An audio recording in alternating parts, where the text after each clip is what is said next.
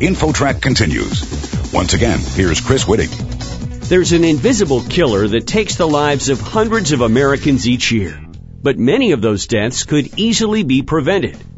InfoTrack's Roy Mackey is here with information that could literally save the lives of you and your family. Roy? Thanks, Chris. Our guest is John Drengenberg. He's the Consumer Safety Director with Underwriters Laboratories and a genuine expert on the safety of household appliances. So how many people die in the U.S. each year from carbon monoxide poisoning in their homes? Well, sadly, hundreds of people die from carbon monoxide poisoning, and thousands of them go to hospital emergency rooms each year with illnesses related to carbon monoxide. What are the most common causes of a carbon monoxide buildup in a building? Well, carbon monoxide is a result of burning fossil fuels. And fossil fuels are anything from natural gas that goes into your furnace or water heater, could be heating oil that you use for your furnace. It could be wood that you put in a fireplace or wood burning stove or even an automobile in an attached garage. All could give off carbon monoxide and that carbon monoxide could be deadly if it isn't vented properly.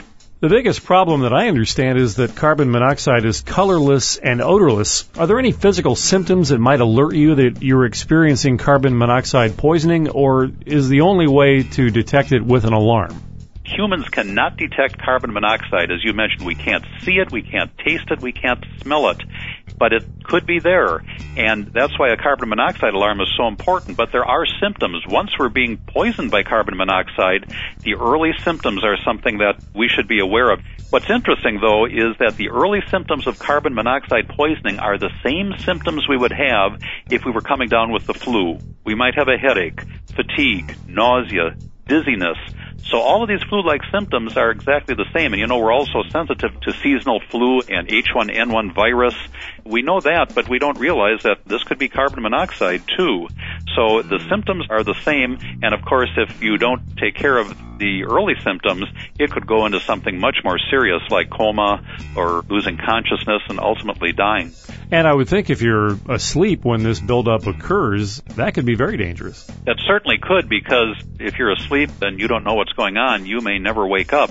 And that sadly is the case very often. We get a lot of accident reports here at UL because we're the ones who set a lot of safety standards, including carbon monoxide standards, and we have to review those statistics, and it's a sad situation when it does happen.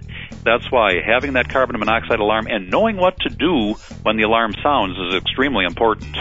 Do most households have carbon monoxide alarms installed today?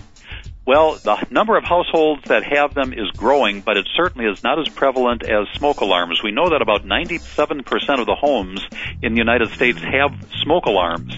We also know that the number for carbon monoxide alarms is much lower in the 60 or 70% of homes. So we'd like to see that increase very close to 100% to protect as many people as possible.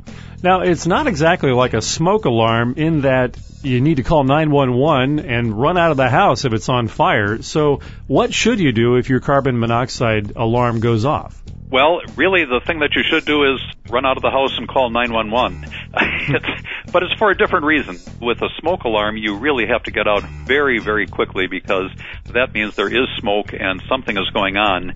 And very often you don't even have time to find out what is going on. The best thing you can do with a smoke alarm is get out and get out quickly. With a carbon monoxide alarm, one of the hmm. things that we know is that those alarms are so sensitive that they will sound that alarm before you might even experience some of those early symptoms of carbon monoxide poisoning. And that means that you're probably feeling good, but that alarm is going off. And sadly, many people think that it's acting up and turn it off or take the battery out of it, which could be the worst thing you could possibly do. So what we always recommend is get to some fresh air. You don't have to run and, and break your leg or anything like that, but if you're in a high rise, you might want to get to a, a window and get some fresh air. Even then, you might want to get outside, especially if you're in a home. Get outside, breathe some fresh air. And the one good thing about these early symptoms is that they're completely reversible. Once you start breathing fresh air, you will start feeling better. But it's a good idea to call 911, let those folks come in. They have some very sensitive meters and they're going to be able to figure out where that carbon monoxide is coming from. And that's another thing that everyone should do. Once you know what's going on and have identified the source, you've got to get it taken care of before you sleep in that house again. Aside from getting an alarm, let's talk for a moment about preventing carbon monoxide leaks in the first place. Do you have any suggestions there? Oh, absolutely. All the experts recommend that you have your furnace checked every year. Make sure that you have the heating people come in and take a look at it. It not only helps it run more efficiently so you save money, but it could be a time when they might detect some problems. There's usually the connection between the furnace and the chimney. That's the flue pipe that comes out of the furnace. That pipe could be damaged. There could be some holes in it for whatever reason, and it could be true for your water heater too. If there's damage on the flue pipe, then you could maybe have a carbon monoxide leak. So having that checked is a good idea. Having your chimney checked if you're using something like a wood stove or a fireplace, making sure that you have a good draft in your chimney is extremely important too. And these are all the kinds of things that you can do to help prevent this from ever happening. There are a lot of them out there on the market, so do you have any tips for shopping for a carbon monoxide alarm? There are many different types, many different uh, colors and shapes of carbon monoxide alarm, but the main thing is to have one. In fact, even more than one. We recommend that carbon monoxide alarms be placed outside the sleeping area, which usually means in the hallway outside bedrooms because then you can hear it very quickly when it sounds in the middle of the night. But uh, if you have more than one level in your home, it's a good idea to put one on each level of your home. But you know, you've got to try to keep it at least 15 or 20 feet away from your furnace and water heater because when they start up, there are normal excursions as we call it, of carbon monoxide that does get into the atmosphere, and we don't want those alarms tripping every time the furnace comes on or the water heater comes on because that could cause you to take the batteries out and then it becomes completely ineffective. How much does an alarm typically cost? I have seen them costing a little bit more than smoke alarms. I've seen them in the thirty or forty dollar range. But when it comes to saving the life of your family, that's a very small investment.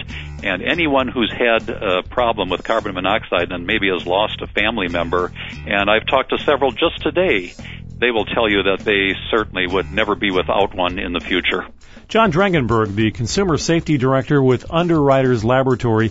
John, do you have a website where people can learn more? We certainly do. We have a website at ul.com slash consumers with a lot of good safety tips, not only for carbon monoxide alarms, but also for many of the other thousands of products tested by Underwriters Laboratories for safety. ul.com slash consumers. And thank you very much for joining us on InfoTrack today. It's my pleasure. Stay safe. And for InfoTrack, I'm Roy Mackey. You're listening to InfoTrack, the weekly show with information you should know.